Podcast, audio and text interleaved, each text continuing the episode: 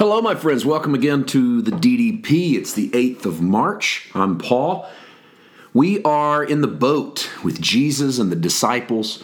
We're crossing the sea in Mark chapter 4, verses 35 to 41, to get to the other side. What's the point of going across the sea? To get to the other side. Now, of course, we're going to the Gadarenes. That's a bit nerve wracking. We don't hang out in the Gadarenes, it's not our territory. I know we're putting ourselves in this boat. I get it. Yes, I hope you get it. It's not our territory, it's unfamiliar place, so the very fact that we're going is a little scary. Makes us wonder if maybe God doesn't want us to go there. Here comes a storm. Oh no. Yep, it's definitely God trying to tell us not to go. And it looks like we might drown. Everyone help out. Let's get the water out of this boat. Where's Jesus? Asleep on a pillow? So he intentionally is snoozing through this storm. He's just not just nodding off back there. He's set up for a big old nap. Well, wake him up. Ask him if he cares that we're about to die. And yes, make it pretty clear that we're perishing. He's kind of the reason we're perishing. I mean, he's the one said, let's go to the other side. I know I've opened this podcast today with this almost setting up this little skit like we're in that boat with Jesus. But I, I'm just trying to get you to think about it through their eyes for a moment. But most assuredly, I'm trying to get you to think through it through human eyes that have not met this journey with faith. That's all Jesus is asking. Meet the journey with faith. You can get scared, you can get nervous but meet it with faith. And if you really want to meet it His way, meet it with rest. The reason Jesus is asleep in Mark 4 38 is because, not because he's apathetic, but because he's at rest in where he's going. So, what does Jesus do in verse 39? He arose and rebuked the wind and said to the sea, Peace be still. And the wind ceased, and there was a great calm. I want to ask you a question. When Jesus wakes up, do you think he's scared of the storm? Do you think that he's afraid that it's God telling him not to go to the other side? Now, of course, I think both of those answers you would say no, he's not scared of the storm, and he's not afraid that he's not supposed to go the other side because Jesus does what he hears his father say to do, and he goes where his father tells him to go. Therefore, if Jesus said, Let's go to the other side, he had heard his father say, Hey, go over to the Gadarenes.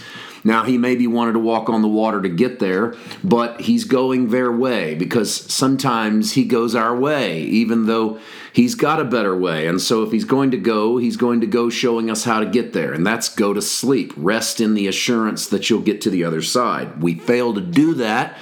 Instead, we insinuate that maybe he doesn't care. And instead of waking up and getting mad at the disciples that they're faithless, he deals with what ails them first.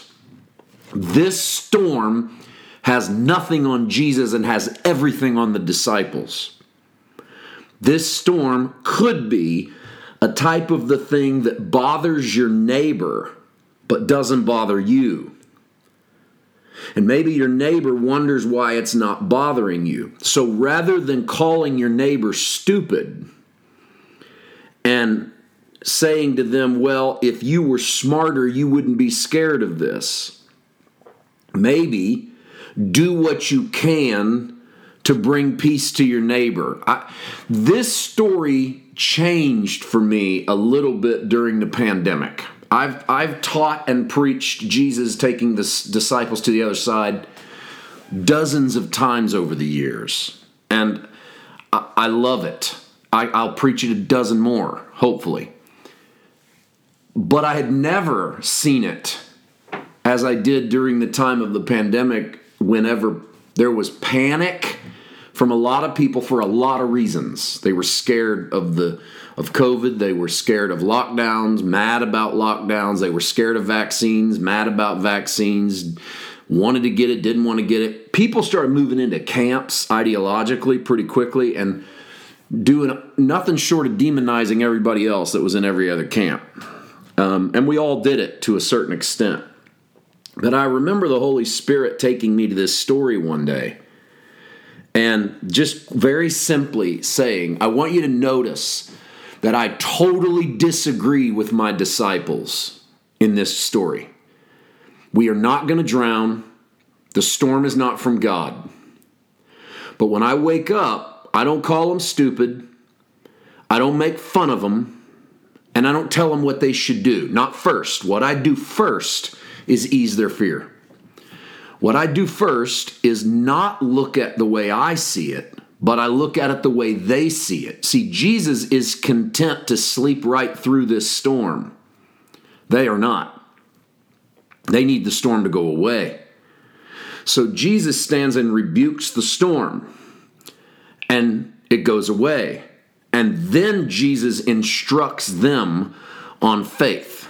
And we're, and we're going to get into the fullness of that. But I just, I, I really feel compelled today to share with you what I don't know that I've ever shared with anyone since this time when, when the Lord showed me this story differently. And all I really felt the Lord say to me in that moment was, Pay attention to how I dealt with people who didn't see things the way I did, and I was right.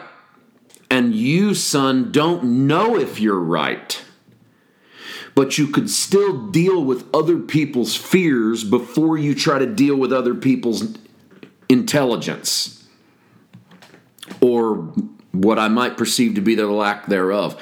Now, I don't know what that story means to you, but what it meant to me was the fear of my neighbor is important. The concern of my neighbor is important, even if I think it's unfounded. I don't have to turn my whole life over for it.